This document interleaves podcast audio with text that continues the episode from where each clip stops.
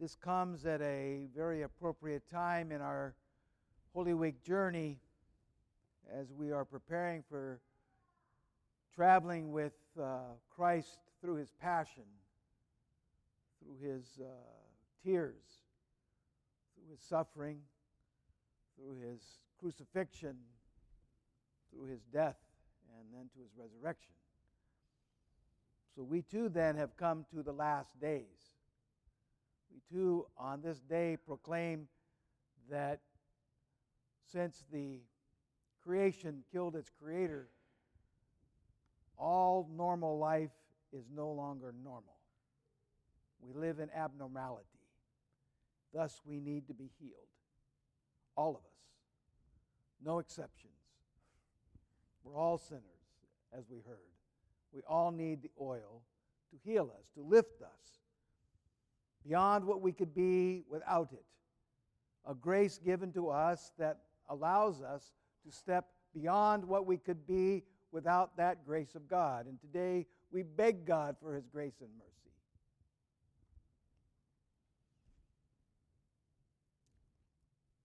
Christ came into a world of darkness, corruption, and death.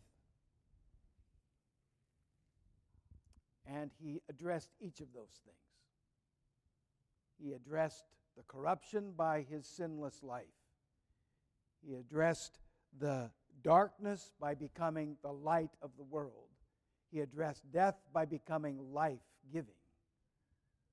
And so today, when we take this oil, we need to understand there are three things that are happening, and possibly very simultaneously.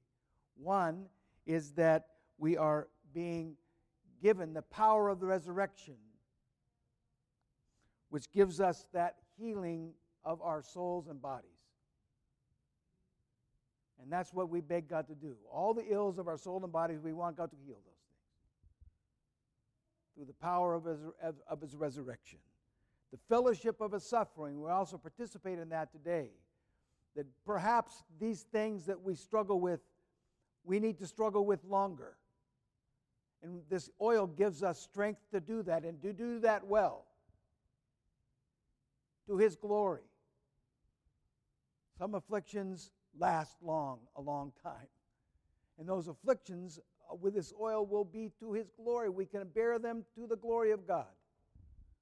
Very important to understand that. Healing and strength, and also to a good death.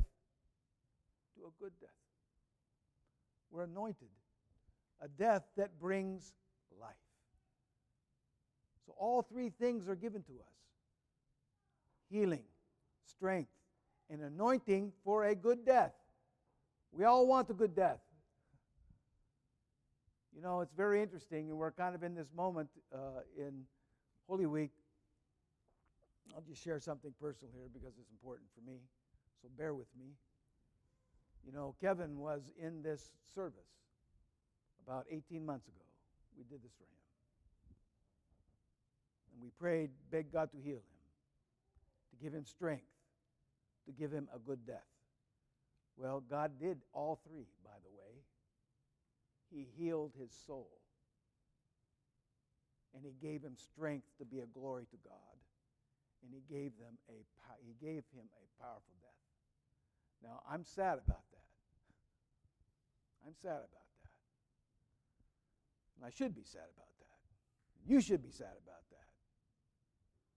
But those three things happened, and it's a very powerful thing that we have. And we want that first one, right? We want the first one. Lord, give me the first one. Heal me. That's the one I want. Forgive my sins and heal me. That's the one. But if his will is to give you strength to endure this suffering for a longer time, then he'll give that to you. And we all want to be prepared for a good death, and that too comes to us, either sooner or later. We want that oil. So this oil is a very powerful thing for us. We don't take it lightly. We don't come up just like, oh, heal my sniffles. You know, well, I've got a little ailment, God. You know, my shoulder hurts a little bit. Heal my shoulder. That's not what we're here to do. Maybe he will do that. But there's more than that. much more than that. This oil is very powerful, full of the grace of God. So come expecting to be healed in body and soul, begging God for that. To be strengthened, to bear what He has you to bear to His glory, and be anointed for a good death. All things are important to us. So forgive me, sinner.